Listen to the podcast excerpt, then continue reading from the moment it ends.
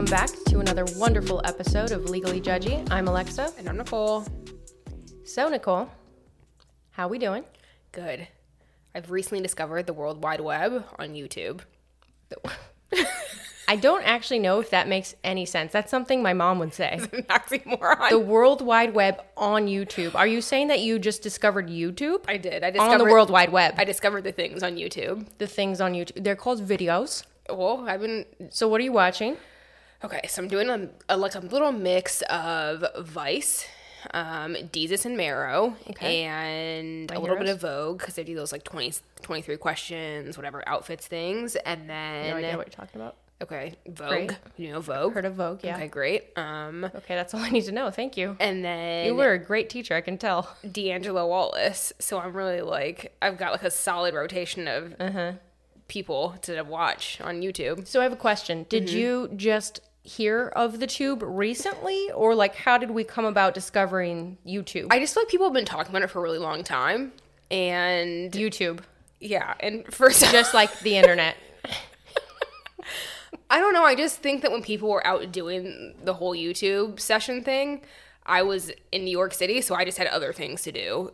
And You're so elitist. It's insane. Do you know what you just said? I'm just saying I was doing things. They were too on YouTube, on the World Wide Web, on YouTube. Okay, well, we were doing different things. And now you sound like a 90 year old woman who's just discovered fire or something. Or I like it. I'll be late. I'll be late to the game. I don't mind it. I've been enjoying it. Thank you. Okay. What's been going on with you? Um, I am an irritable person, is what I discovered. No way. Yeah, so you know we've been quarantining for like a over a year, and you know we're all talking about how we can't wait to go out again, da da da, whatever. The second I go out, I'm irritated.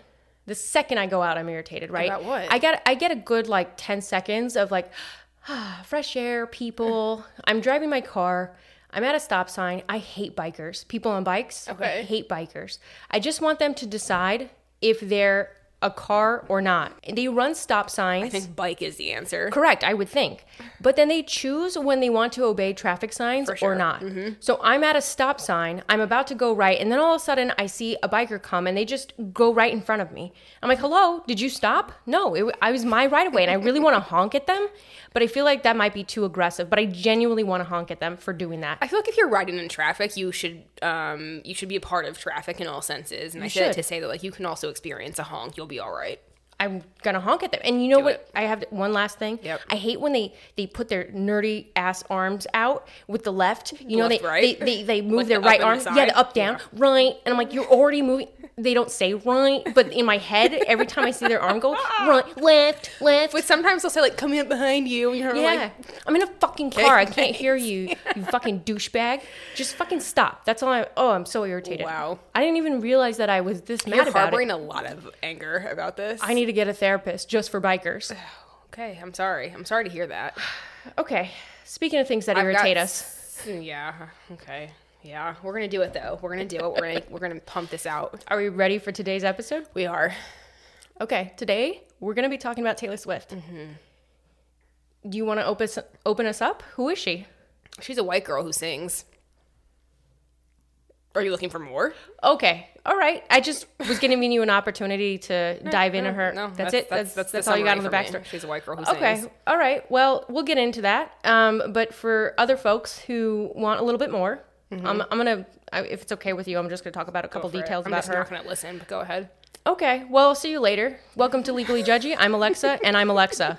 Um, so, Taylor Swift, she grew up in Pennsylvania. Her dad was a stockbroker at Merrill Lynch, and her mom was a homemaker. Sweet.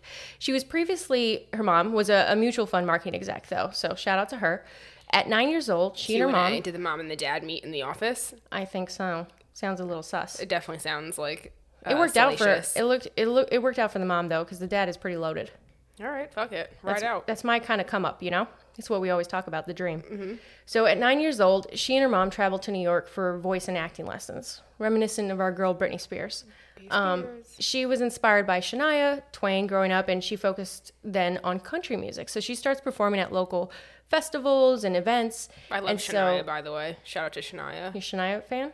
I don't know why. Honestly, it's so random now that I think about it. I'm not sure where that would have come from in my life, but I love her. Actually, me too. I don't listen to country, but I know Shania Twain and I love her song. I don't Yeah. know it's like a women empowerment thing. Yeah, I think that's right. Like she's a badass. Yeah, let's go with that. All right, continue.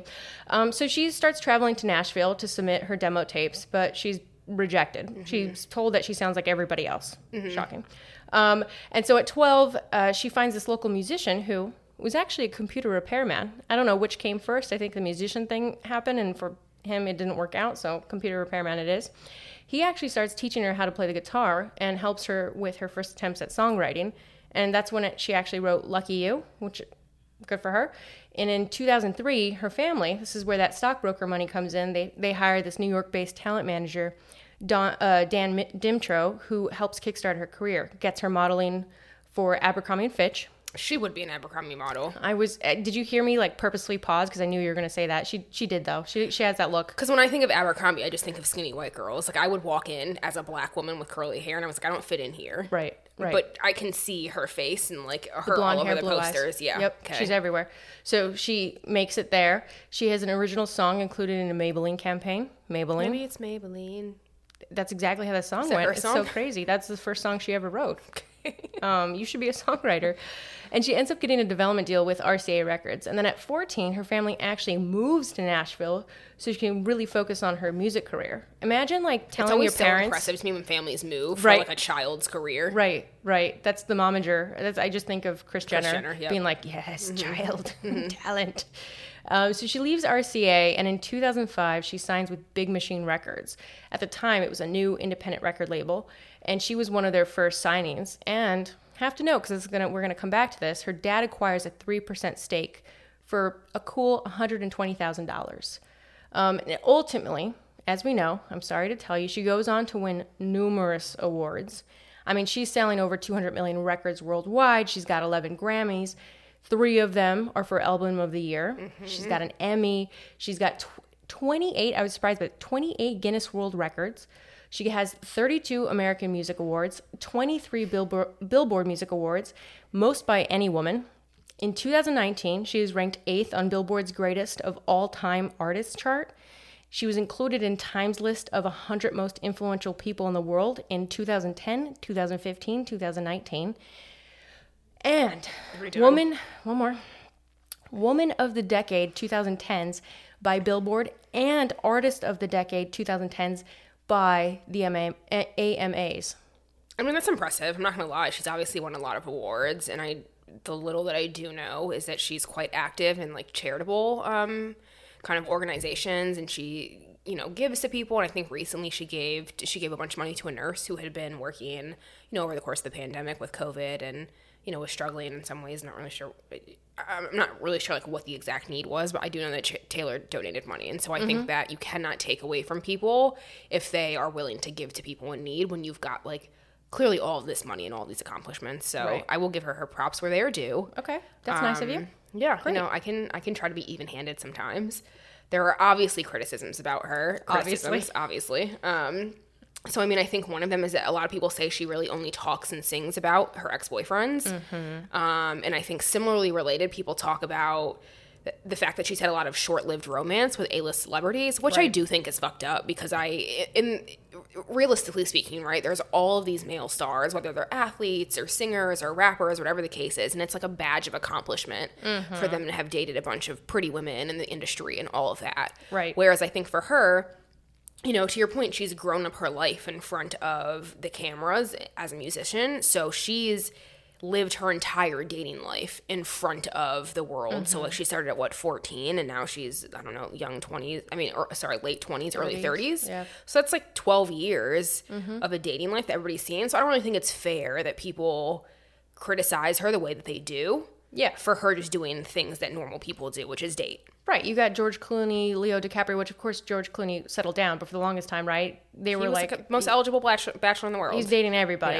Yeah. in into older age too, Mm-hmm. and no critiques like that. It was just like he's the he's the man. Yeah. So double standard for sure. Yep. What else we got?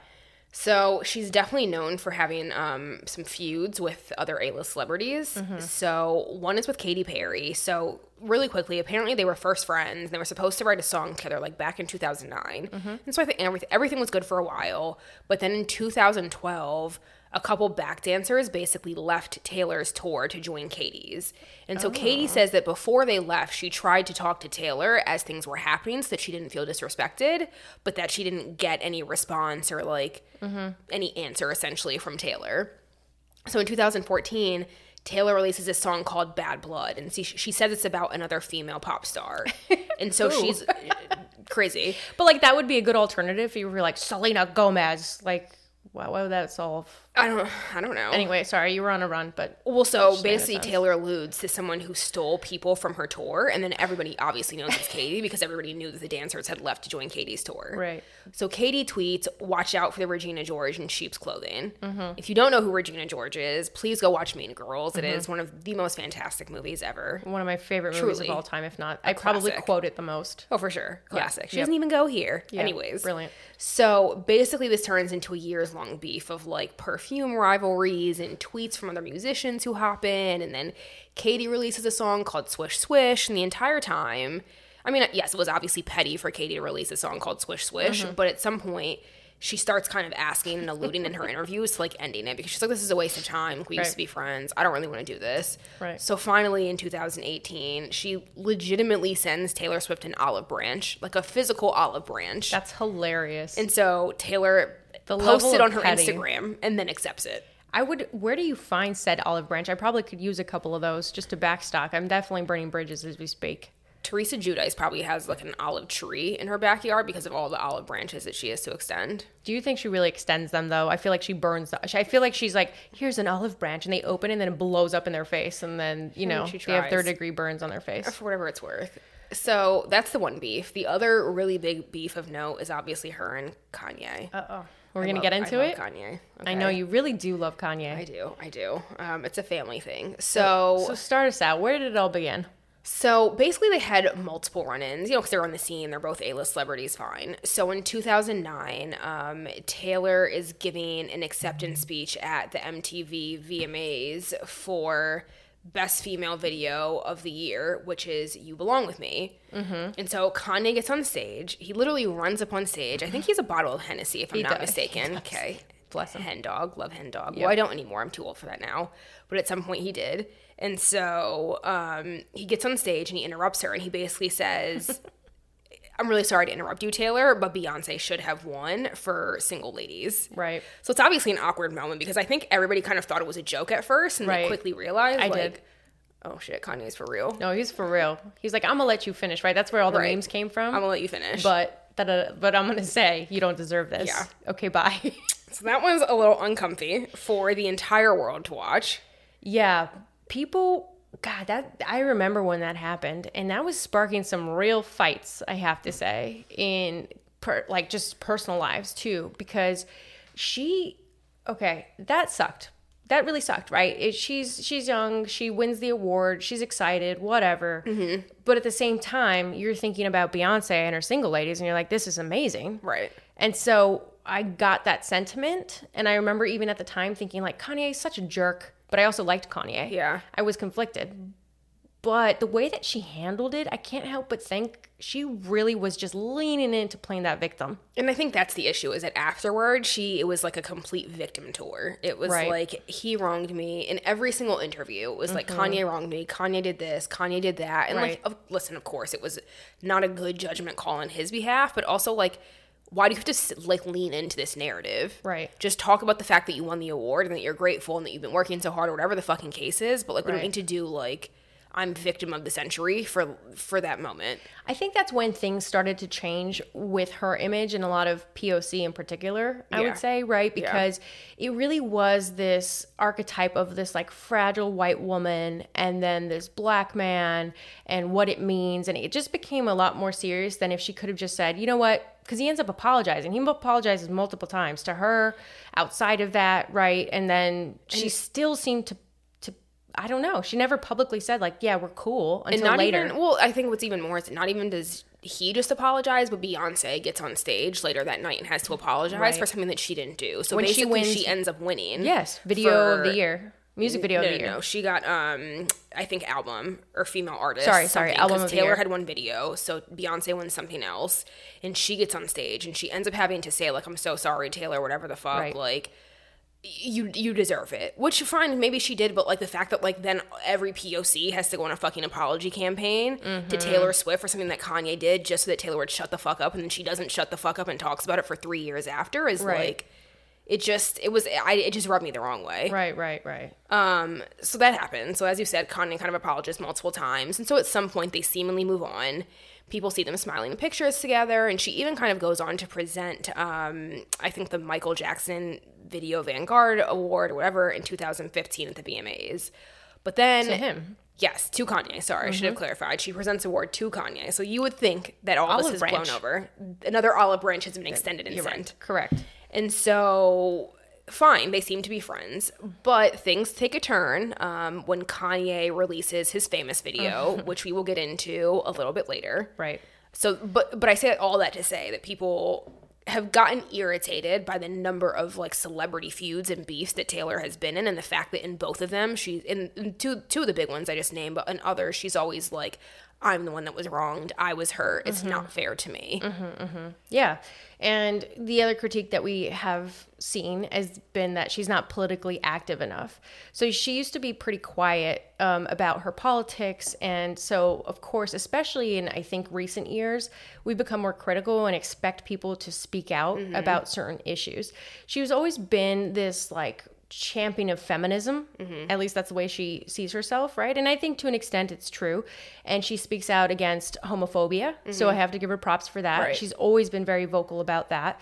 But to this Kanye point that we're kind of alluding to, racism was always, I think, the pe- the thing that people wanted her to stick up more about because, especially because she had her roots in country, and we know that country music probably has a lot, a little bit more a history of racism than Yeah. other genres.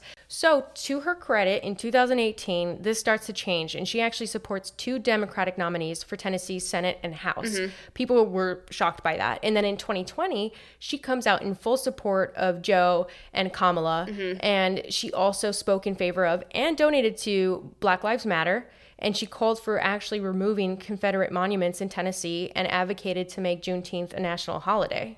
And listen, I think like I let me just say this: if it, if I had to choose Beyonce versus Taylor, I'm choosing Beyonce. Mm-hmm. But I think that it must have taken a lot for her to kind of take these stances, especially against like racism and asking for Juneteenth to be a national holiday, mm-hmm. given what I assume her listening demographic to be. You can create a schism Mm-hmm, in mm-hmm. your listening base if you're taking something that people view as so far left by you know supporting black lives matter or speaking up against police brutality and things like that so i definitely give her her props mm-hmm. for taking that risk and saying like here please support these things Right, right. And that's not to say, like you said, it's not to say that we know her entire demographic is one way or another, but we've talked about this even Lil Nas. Country Yeah. music historically is just more white than any genre of Yeah. music. Okay, so let's go back to where we are in this story. So Taylor signs a 13 year contract with the label Big Machine Records in 2005. So she's still young and new to the business at that point, and in the contract, she actually agreed to give Big Machine rights in the masters to all of the songs on her first six albums that were recorded between 2006 and 2017 in perpetuity. forever ever There we go. Um, so, what's a master? So masters are basically the first or original recording from which copies are made, whether for sale or for distribution. And so the owner of the master, which in this case is Big Machine, would also own the right to make, sell, and distribute any copies, which includes like digital versions, because obviously there's iTunes, there's iTunes, there's Spotify now, or things that are streamed. Um, Your YouTube. my YouTube. Thank you, YouTube. and then physical versions, which are obviously like a dying thing. But back when she was, you know, coming up, there were definitely CDs and maybe some vinyls. Um, Vintage now. yeah. And so essentially, anyone who would want to make a copy of the recording would have to get permission from the owner of the masters. So, in this case, the label. Yep. Okay. And so it's also common, I think it's worth noting that it was really common at that point in time, and it's still kind of common now that record labels will own the masters, especially for newer singers who don't have the leverage to negotiate for ownership. Because, I mean, obviously, Right. there's people like Beyonce who, like, she's a queen. She's a queen. Right. She's gonna get what she so wants. She owns her shit. Right. But when you're early on in your career, it's really common for the, the record labels to basically own the masters. And I feel like it's worth noting too that like historically, like you said, CDs, vinyls, we were back in the day distribution over electronic means was not a thing. So you the artists really depended more on the record company to get their music out there and the only way to get their music out there were through hard copies. Yeah. So they had to have distribution networks getting the physical CD made and sending it to stores and then sending it to radio stations to get your stuff played. So in that sense I think that's probably how the record company justified ownership over the masters of look, we'll get your music out there. You're Right. welcome. But we own um, but we own it. Yeah. Exactly. Well, so Ta- so like Alexa said, Taylor has this uh, contract with Big Machine. Um, it is it essentially expires in 2018, and so she tries to negotiate with Big Machine to see if they could work out you know terms that were basically amenable to both sides, but failed. And so, as we understand, her biggest issue was that she wanted to acquire ownership of her six albums um, outright, but basically Big Machine wouldn't agree to this. So instead, they offer her that she can take ownership of the old albums one at a time in exchange for each new album that she puts out. So she would basically have to make six new albums and again one at a time to gain the ownership to the six old albums. Right. And to Taylor, this is completely unacceptable because she, it, first of all, it would take years, right, to create these new albums to get the mm-hmm. old albums back. Mm-hmm. And she claims that Scott Borchetta, who's the owner of Big Machine Records, was going to sell the record label. And she didn't want to commit her future career to whoever was going to take the label over. Mm-hmm. And okay, so it's worth noting Borchetta denies her version of events. Yep. She takes her issues to Twitter, which she usually does. She goes to her fans and she makes it very public. She's very good about that. And um, Borchetta ends up posting screenshots of their negotiation document, their agreement, and says, Hey guys, look at the agreement. It says she'll take control as soon as she signs. Which I have so many questions about because usually term sheets are confidential. Yeah, so it's I'm not a good move. Whose lawyer told you guys to do that? Once again, the difficult job of lawyers, Yeah. everybody. So you're welcome. Um, so interestingly, though, the the contract itself, it it did require to her to stay at Big Machine for several more years, and by several we mean. Big Machine wanted 10 more years out of her. So there really was no option for her to purchase her masters outright and just leave. Which, listen, I, I get that there that was not shown on paper, and maybe that's like a drop in the bucket for her in terms of her saying that she couldn't take ownership. But I also am firmly of the mind that you know money talks, mm-hmm. and so I think there was uh, at a certain point, at a certain threshold, if she was offering certain amounts of millions, Big Machine was not going to say no. Mm-hmm. So you just weren't throwing enough in the game, and that's fine. I mean, everybody has has their own negotiation tactics, but I mm-hmm. just don't think that like it's not clear to me that at any point she had offered something and they were like, you can never own these. Like, we're not taking it no matter what you offer. Right, we don't know. And and to make it even more clear for our listeners, the reason why Big Machine it's in their interest to hold ownership is they're still getting money off of these old records sure, that are being yeah. played by people that are being streamed on Spotify, YouTube, that are being downloaded. So they have a revenue stream, a for sure revenue stream from these pre-recordings. So they got to mm-hmm. make sure that whatever's they're going to get from Taylor or whoever else that buys them out is going to be well worth it. Right. So in November 2018, she ends up signing with Universal Music Group's record label Republic Records after her contract expires with Big Machine. So just didn't work out. She wanted more equity and control, and Republic gave her that. They let her own anything she creates. So the masters, the thing that she's fighting with Big Machine about, Mm-hmm. starting with her 2019 album Lover. An important condition in her contract that actually affected all artists under Universal basically, if Universal sells any of its shares in Spotify and they own a 3.5% stake in Spotify, roughly worth about $850 million, Universal will distribute some of that money from the sale to all of the artists. Yeah. So basically, she was just getting a better deal all around. She got the ownership. She was getting a possible sellout if anything happened with Spotify. Like, which is important because the way that a lot of artists get paid, they'll get cash advances in exchange for being with that record company for years on end.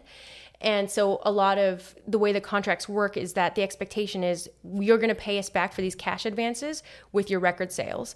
But what happens is if that company, Universal in this instance, if they sell Spotify, where Spotify is a big contributor of the revenue, right? Because people are streaming and they're getting money that way. If they sell shares, they want to make sure that the money they get from that Spotify sale goes back to the artist, mm-hmm. as opposed to being basically offset against any advance they'd get in their contract. Yeah. So this is good for the artists. Well, so while all this is going on, she's also feuding with Scooter Braun, um, which dates back to like 2016. So basically, right before her Big Machine contract expired. And who's Scooter? How does he factor into all this? We'll obviously break it down for you. So Scooter is an entrepreneur. Um, he's a record executive and he's an investor, but he's probably most known for being um, the manager to Ariana Grande, Justin Biebs, J Balvin, and Demi Lovato, just to name a few. I mean, there's Pretty definitely big, far more. Pretty big artists. And so his biggest crime, I think, according to Taylor, is that he's associated with all of Taylor's enemies, basically. so it's like enemies of Taylor versus By under. Scooter. Yep. And then Taylor. So Scooter represented Kanye back in 2016 um, when Kanye released the famous song that we mentioned before. So what's the The deal with this famous and song? video. Okay. Love it. First Break of all, okay. it down. what is this famous song about? in so basically he's talking about all the people that he's had run-ins with etc in the industry. It's all about being famous like mm-hmm. the name of the song. And so he starts out the song or early on in the lyrics. He says i feel like me and taylor might still have sex. Why? Because i made that bitch famous. And then in the music video he goes on to depict her naked. And it's obviously not really her but Right. it's like a It's like like a a mannequin, mannequin, yeah, it's yeah. a mannequin of her naked body. So Probably look, if someone did this to me, I probably wouldn't be a big fan. But the big thing is, Kanye said he got her blessing, yeah right? yep Taylor, of course, because she has to. This is her persona. She's like the girl next door, right? This really would mess with her image. Taylor denies this. She's saying, uh, actually, no, when we talked, you only asked if you could post the song on my Twitter. And she then goes on to call the video revenge porn music, a revenge porn music video. So then, Well, yeah. So Kim, Miss Kim K, Kim K West. got to love this woman. Listen, I love it. She's a loyal ass. She's she's a down ass bitch. This I'm, is the I'm gonna give it to her for this, this. is her as a prosecutor, right? She has like that smoking gun evidence, and she's like, Well, actually, I don't know. Wasn't the best evidence. But so Kim basically calls Taylor a snake and releases a phone call clip of Kanye talking to Taylor about the song, where Taylor okays. All we hear is her okaying the lines about him having sex and him making her famous. Mm-hmm. And she even talks about like how they can market it and how it's going to be this great publicity moment for all of them. Right. After the release of the famous song, though, Taylor basically changes her stance and says that she was never consulted about being called a bitch. it's very precise. So here's my thing. So you're cool with him saying that he had that you might be able to have sex because Mm-hmm. he made you famous, but you're not cool with him saying bitch. Like that's where you draw the line. I think I'd be more offended in the inverse, right? Like for sure. Call I'd me be, bitch all you want. I'd be way more offended if you're like, I need to have sex with you because you made me famous. That's way more offensive to me personally. I think she was just looking for an issue, honestly. I mean, Right. It just feels like out of all of the things, like he said the word bitch, and suddenly we're like making an entire Twitter drama. Right. I think this messes with her cookie cutter image, right? So definitely she said, okay, so a longer recording comes out and the thing, you know, whatever, that was like disputed, I think. So he never says bitch, but you can hear her saying this is going to be a good For sure. publicity stunt, Can't basically. that part. She's like, people are going to question me on the red carpet. I'm going to say, actually, he did contact me about it. Yeah. She says it. Listen, I- so can I just say that I went to that Kanye show and it was for T-Lop, which Mm-hmm. is you know the life of Pablo, and so they had ba- he unveiled it, which is like the most genius thing ever. This is so fast, but he unveils this album with Mm-hmm. whatever Yeezy line it was at Madison Square Garden. He sells out Madison Square Garden, which is where the Knicks play, Mm-hmm. in a matter of an hour, so that people can literally watch him plug his phone into an auxiliary cord and play this new album. Right. But my one of my most vivid remember, memories is this song being played and people realizing what he said and the whole fucking stadium being like, "Oh, that's Shit. so Oh, crazy!" shit. And I was like, "Shit, this is gonna blow up," and it, it did blow up. Of course. So you know, of course. It was a good publicity moment. She was not wrong she about was that. not wrong. So to make things worse, Jay Beebs, Justin Biebs, who's again a client of Scooter, posts a screenshot of Scooter himself and Kanye on a FaceTime call with the caption "Taylor Swift, what up?" Basically poking fun of Taylor and the fact that she's been again on like a victim tour around Right. the world, saying Right. that Kanye wronged her and Kim's a liar and all of this. Right. And so in the end, I mean, so Justin later apologizes because I think he realizes like it's a little petty, it's a little petty childish. fuck. He's also But like he- 12. Yeah, he, okay. he's a babe. But he was say he did say that um, he defended Scooter, and that basically Scooter he had never seen Scooter do anything that was like Right. wrong or which you know we Kind of undermined the apology, maybe. Right I think. yeah. I mean I have questions about the screenshot angle because if anybody's ever FaceTimed, um, Yeah. he was the big face, so I feel like you actually didn't screenshot that because you would have been the little face in the corner. But that's Oh. fine. Oh, that's real sus. You're right. Yeah. You're right. Okay. Well, so apparently she hates Scooter by association, right? Yep. That's the whole point of this.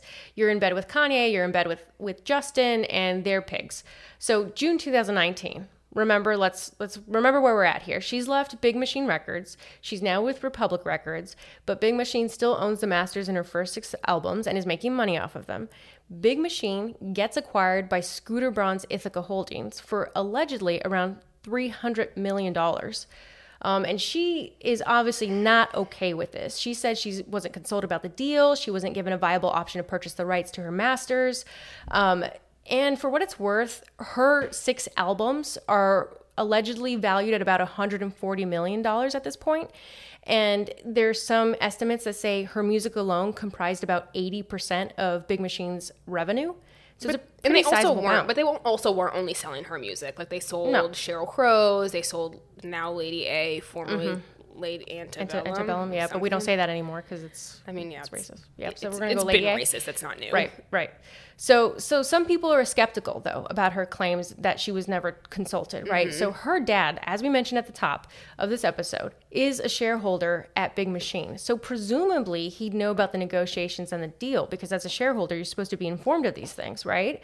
And then allegedly, she also had her own executives and lawyers from her management company on the call when they voted to sell to Scooter. Yeah, but I think in, in fairness to her, there's an argument if there was already a shareholder vote happening, the deal was done. Like you're Mm-hmm, not you're not voting on the terms of the deal. You're voting on whether we're going to accept it or not. So like all of the things would have already been fleshed out. Yeah. Even if her dad and her people were on the call. You're right. Too little, too late. And, and that's the Borchetta, Scott Borchetta, right? The, the head of, of Big Machine also said, like, oh, I texted her the night before the news broke. And to your point, yeah, that's clearly too late. What is she supposed to do with that? And again, Sales done. no different than when she was trying to renegotiate with Big Machine. Business is business. If Mm-hmm. she wanted, I'm sure she could have come to the table and been like, "I'll give you 320 million dollars if Mm-hmm. if Scooter Braun was offering 300," and she could have won it out. So 301. like, I'm not gonna cry for her when like she knows how to negotiate and has a strong team around her.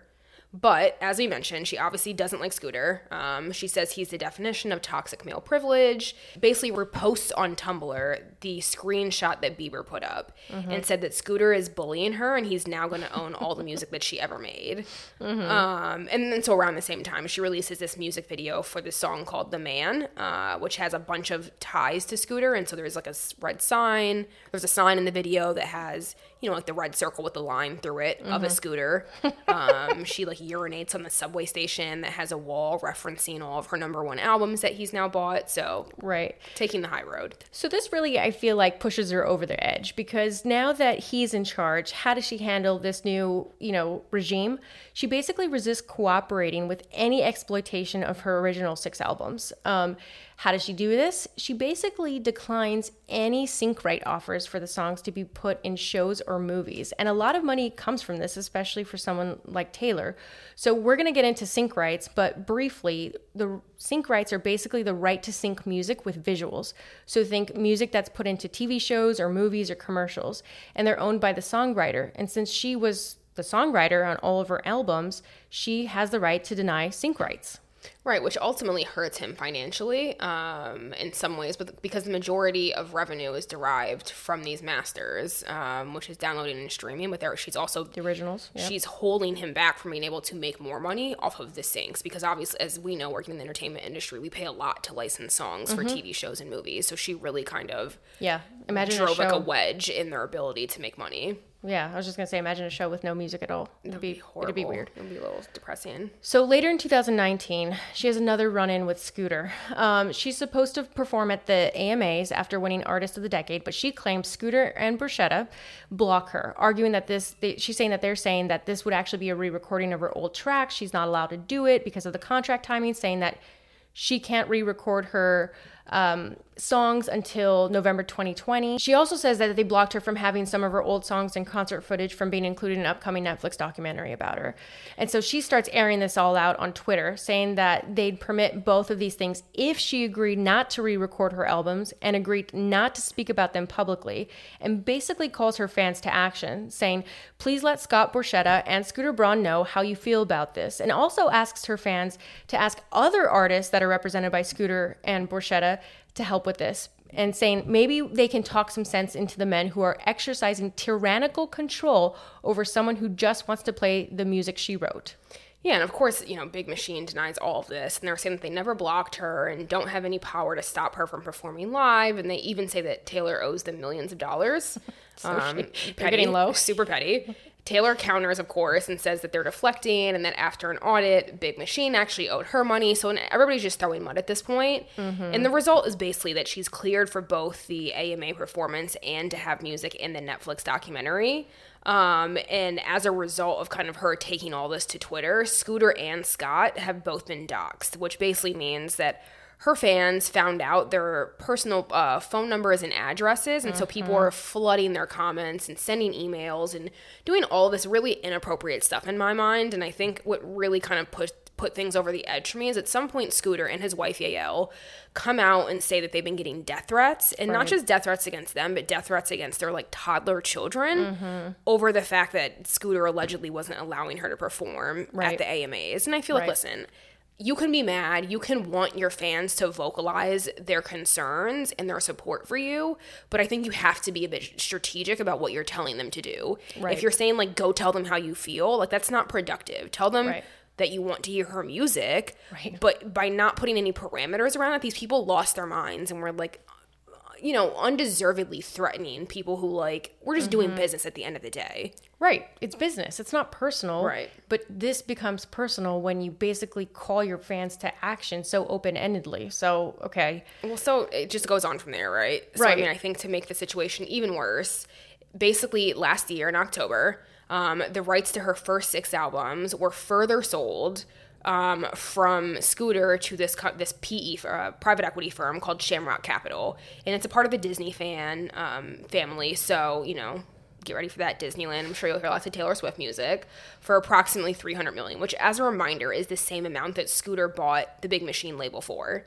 And so again, she claims that she doesn't know about the sale, but she hoped that the songs would be free from Scooter but she kind of quickly realizes that he's still going to profit from her work because it's common for sellers to receive some percentage of profits after selling music. Right. So, as a result of this second sale, she basically vows to re record each album as soon as she's contractually allowed, which would be starting in November 2020. Mm-hmm. And the purpose of that would be to lessen the value of the originals or the masters um, because then there was like a whole other catalog of the same not maybe caliber, but there's the same songs in the market in a different place. So then everything's kind of diluted. Right. Because if she can make her re recordings good enough, mm-hmm. people will want the new version over the old version. Right. And then pe- when people don't play the old version, then, you know, Scooter and Disney now will not get that money. Yeah. Exactly. So, on top of kind of vowing to re record, she also sends a letter to Shamrock telling them that she would be recording the songs, re recording the songs so that Scooter wouldn't profit. Mm-hmm. Which I'm also like, when I saw that, I was like, what did you send the letter for? Like, what did you want them to say? Like, okay, thanks for the heads up. Like, what's the response to that if somebody tells you they're basically trying to dilute your value? Right. I don't know what. She's like, I'm going to be a good guy and tell you I'm about to screw you over. Right. Like, I good luck. Know well, whatever. So she, of course, she tweets about the situation. Supposedly, before the sale took place to this Disney company, she says that she tried to bid on the songs, but was told that she would have to sign an NDA, a non disclosure agreement, and she declined. She says that this non disclosure agreement, which basically means you can't talk about certain things, would have required her to not say anything negative about Scooter.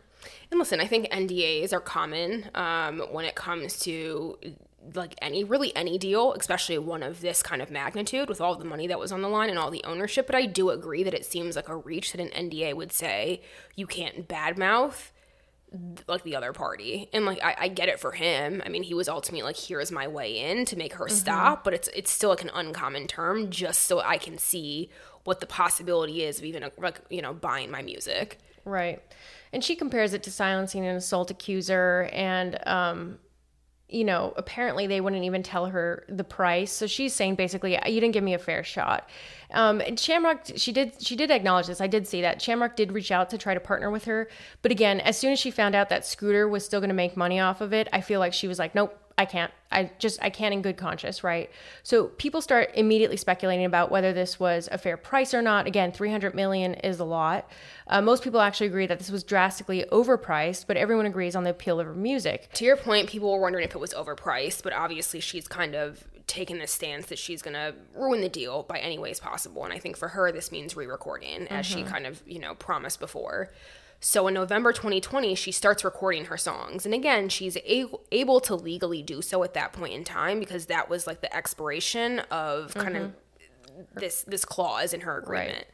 Um, and so people kind of are guessing that the re-records won't be as good or successful as the originals because obviously it's been what I guess maybe 12. 14 years for yeah, some of these songs and so people her fans know them like these mm-hmm. are their mm-hmm. favorites and whether they're supporting scooter or whatever the case is they know the sound and the riffs and the etc mm-hmm. so people were like oh you know these probably won't be as successful because everybody's attached to the original version mm-hmm. and again it take it's going to take time to do this right because she's got six albums that she's now saying that she's going to re-record um, but it's worth noting that bands have actually been doing this for a really long time to make uh, money from like missed opportunities with bad, you know, recording and publishing deals. So this is not right anything new. But I will say that another shout out to her is that I think it was a really badass move to say like, okay, I can't get the ownership back. I'm clearly locked out of this deal, locked out of taking back my original. So what mm-hmm. I'm going to do is wait until the time comes when I can legally do so and re-record all of my stuff and hope that it's just as successful, if not more than the originals.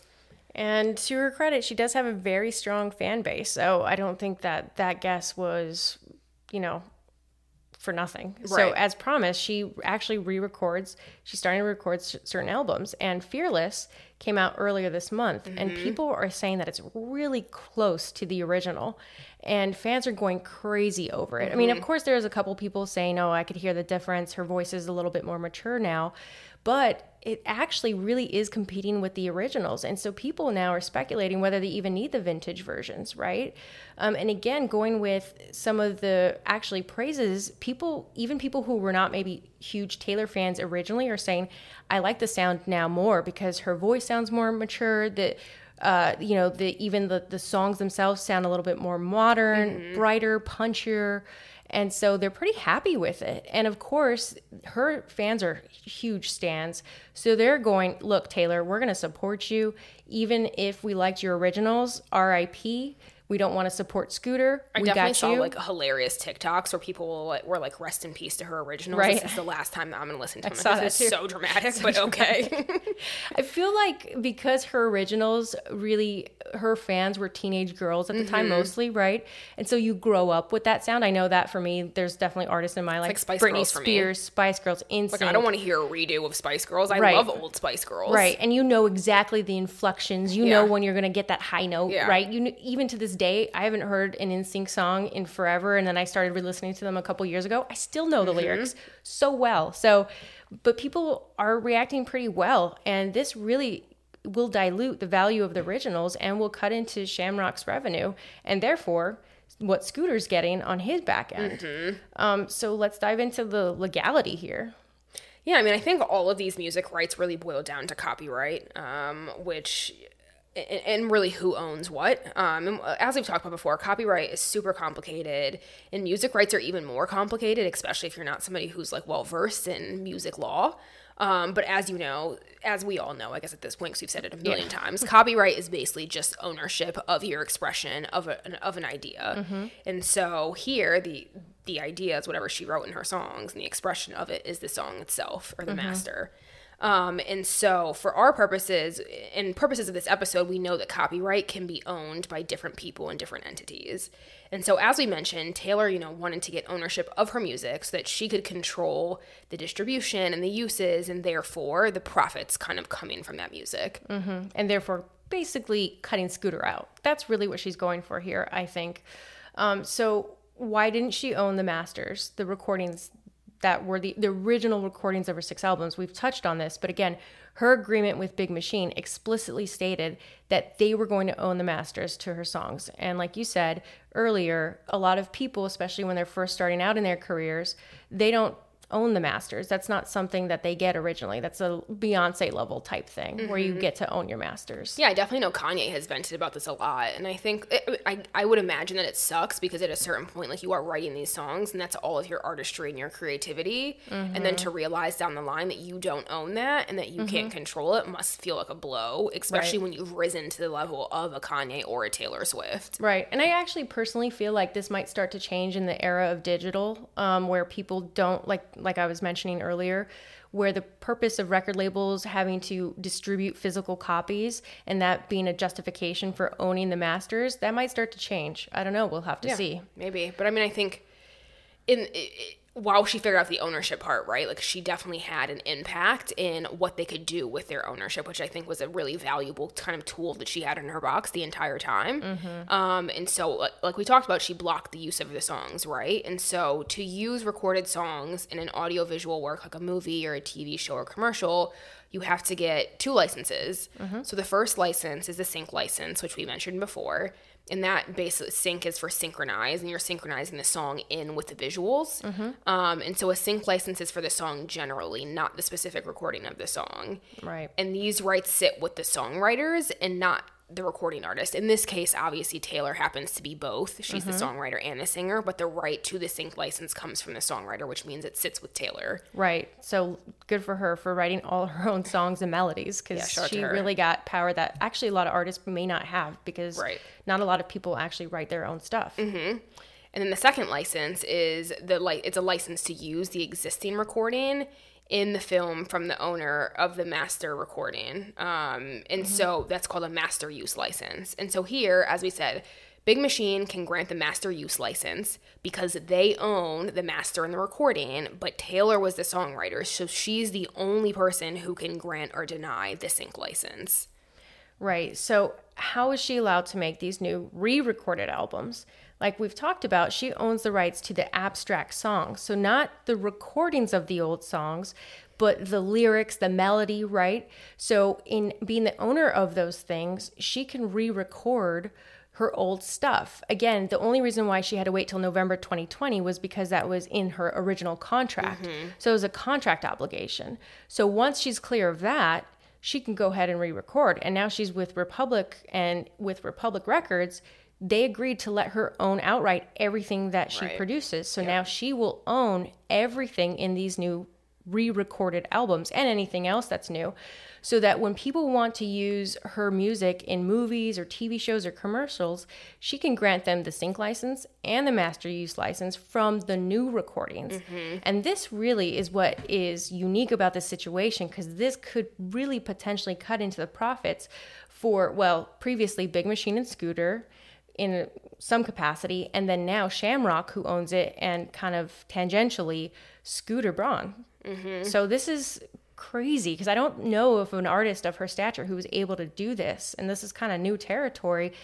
I think in this being as successful as it is. I mean, we'll see what, how the next five albums go. But I mean, listen, shout out to her legal team because I think this is a super uh, creative way to kind of get around the concerns that she had about the ownership. And I also think like she clearly, listen, she's doing well enough that she didn't have to worry about the music. I mean, the money that would come with this sync license because ultimately she would have made money mm-hmm. too. So I think it was a super power move for her to be like, I don't care, I'll lose the money. Like I'm saying no to you guys using this shit and everything and just wait for me to you know wait for me to release the new ones and see how you feel right. then all right so now the morality so should big big machine have sold to her what do you think I think money talks. Like I said, it's a business. Mm-hmm. Ultimately, at the end of the day, like I don't feel bad for her in terms of what happened before with those deals because if she wanted to outbid either Scooter or Shamrock, she could have done so. Right. Like there was never anybody who was stopping her from offering more money than he did. Just to play devil's advocate, I wonder if maybe to give maybe if we're we're gonna play her side of it. I wonder if they knew that by keeping her under contract, it would be more profitable than any amount. But you're right. Like, look, if she probably offered a billion dollars, they probably would have sold. Yes. But does she have to now that she's especially re-recording? Probably not. But you know, whatever. We're we're done with that because she's gone and done these re-recordings.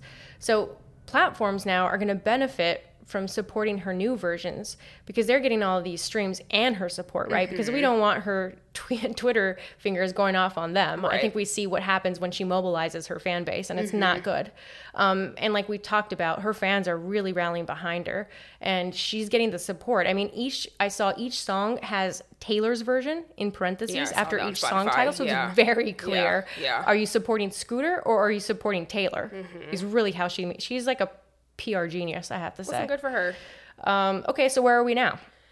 Well, so in 2020, Taylor was the most consumed artist of the year, and as we said, um, basically this month she re she released the re-recorded version of Fearless, and last week she basically took to Twitter to celebrate that that album, the re-recorded album, was number one on the charts. And I think in the United Kingdom, she actually broke records for how long her album had been topping the charts and beat out even the Beatles, which is crazy. wild. Um, it shows how many fans she has in this world, how many white people like her and the Beatles. Yep. So she's also said that she's been in the studio all day recording the next one. And there's some speculation about which album she's doing next. It sounds like it might be 1989. It looks like she dropped some little hints on her recent appearance on the Stephen Colbert show. Did you watch? I did. It was kind of cringeworthy, actually. Why? It was pretty awkward. You know when things are just not landing, and so Mm-hmm. it's just these awkward silence. Basically, I guess she has this song called uh, "Stephen" or something like that. So they played off of her pretending like she was uh, psych, like th- that the song was about Stephen Colbert. And she has like this mood board, and it's all these pictures of Steven that she allegedly put together back when she first recorded this uh, song. Which I have to say, this more than anything, the cringeworthiness aside, it kind of bugged me because she gets all defensive when people poke fun of her being kind of boy crazy and all her songs being about her. But then she's poking fun at herself essentially by being boy crazy and obsessed with Stephen Colbert, right? That was the whole shtick. And then at the end, she's like, actually, it was about Stephen King. And then Stephen King allegedly calls her at the end and she's like, oh, hi, Stephen. So she like leans into it. I just, she chooses when she's okay with it and when she's not. And maybe, hey, maybe she should uh, be allowed to be, of course. Like you should own whatever jokes you want about Yeah. yourself. But I'm just like, hey, just roll with the punches a little bit. You know, I feel like that would make you more universally liked. Yeah, well, that's not. We're not there yet. Maybe one day. I mean, Yeah. on the opposite side of things, she basically was sued this year for copyright infringement, more copyright, um, basically by a theme park in Utah that's also named Evermore. I love this. which is the name of her December 2020 album. Mm-hmm. Um, and so they're saying that the name confused their visitors and that it negatively affected their performance on search engines. The confusion part, I doubt it. I doubt anybody's confusing know- your Utah theme park with Taylor Swift's I was gonna say, do you know what this theme park? I looked into them. They're a medieval times themed theme park. super close. Like they have and like turkey on a stick. Jousting. And if anything, yeah, exactly, jousting. I'm like, isn't she helping you by doing this? I would think that if someone They're- was, she's definitely helping them. who is searching for Evermore in this random town, so they're seeking. I know, I love it. Seeking millions, right? And then sh my my favorite because I always have to have a favorite. I have like a, I have like five favorites though. Let's be real. So she then sues the park for playing her songs at the park without a license. Isn't that fantastic? Listen, she's gonna, she has the upper hand. Did she send people there to be like find sure. find something? For sure. Go find something. Vanderpump's guy. Yeah, she hits up Vanderpump. Um, so basically, they both dropped their suits um, without any monetary settlement. So the the park basically got scared and knew they couldn't afford this fight. And I saw that the park was actually in debt. They owed millions, so that might have been a reason why they tried. They lost. well, on okay, Taylor is clearly doing well then. Yep. So Shamrock now, people are wondering if they'll turn around and sell the music to basically make back all of the money that they're clearly going to lose from her re-recorded version. So definitely stay tuned to see what happens with Shamrock. I've heard they're having some internal discussions about buyers. Okay. Um, so maybe they're not so skept. They're not so positively I wonder who's buying it. Would you buy? for no. no. First of all, I don't have three hundred million dollars. Second of all, if I did, I'm not using it to buy Taylor Swift's masters. You got to get your PJ. Yeah, I think we've yeah. established that And your first home. big buy is PJ. How about a home? Oh, I thought the PJ would be your home. All right. so what else happened recently? Your Well, girl. So some other people have been showing her some love. So basically, Kim K recently posted an Instagram story story with a Taylor song, and so people are now wondering if they're going to become friends now that her and Kanye are getting divorced, which would be super shady because that's still the father of your children. That is so, weird. I also I just can't imagine that being a friendship. I just can't. I, yeah, I don't. Kim knows how to get headlines, right? She knows how to, to stoke fires. I feel like this is what that was. She's probably just playing with us. Likes people talking about her. Yeah, I don't. I really can't see this French. Can you imagine their conversations? No, no. Kim would be like, "I'm studying for the bar." she eats her salad. Yeah, no way. And then on the other sa- on the other hand, Beyonce became um, the woman with the most Grammys, 28 this past year. Shout out to Queen Bey. Um, Taylor won Album of the Year while she was there, which is I think was her third or fourth. I can't remember. yep. her third. Um, and so because Beyonce is a far classier human than I am, she sent Taylor flowers congratulating her, which I thought was really sweet because it, again it was Beyonce's moment, really. Um, but she still took time out to acknowledge Beyonce Taylor. is always gracious, man. We Yeah. could take a big note out of her. I don't. I don't know how she does it. Bless that woman. She's got a big heart. She Well, does. Okay, so brief summary. Taylor pulled a boss ass bitch move. I'm Mm-hmm. gonna give her all the credit for that. She wanted to buy her music, couldn't do it, got locked out multiple times, decided that she was gonna re record it, did it legally, and so far it's working. Yeah, that's a really good summary. So, what's our? Uh, do you have any advice for people from this one? Money talks. If you wanna win, Money talks. offer more money. I don't know. Yeah, and I'm gonna say be careful messing with Taylor's fan base. I just gotta. She really knows how to mobilize it, but also Taylor. Sometimes, girl, just own up to your stuff. I want to say that. We're all imperfect. Is that too dangerous for me to say? Are they gonna come after me now? Probably. It's nice knowing you. Taylor, I'm giving. I liked uh, "You Belong with Me." It's a good one. It's your jam. I like that song. I can't lie. All right. Well, thanks for tuning in to today's episode of Legally Judgy. We hope you enjoyed listening to us talk as much as we love the sound of our own voices. If you did, please subscribe, rate, and leave us a review. Also, feel free to connect with us on our socials at Legally Judgy. Until next time. Bye.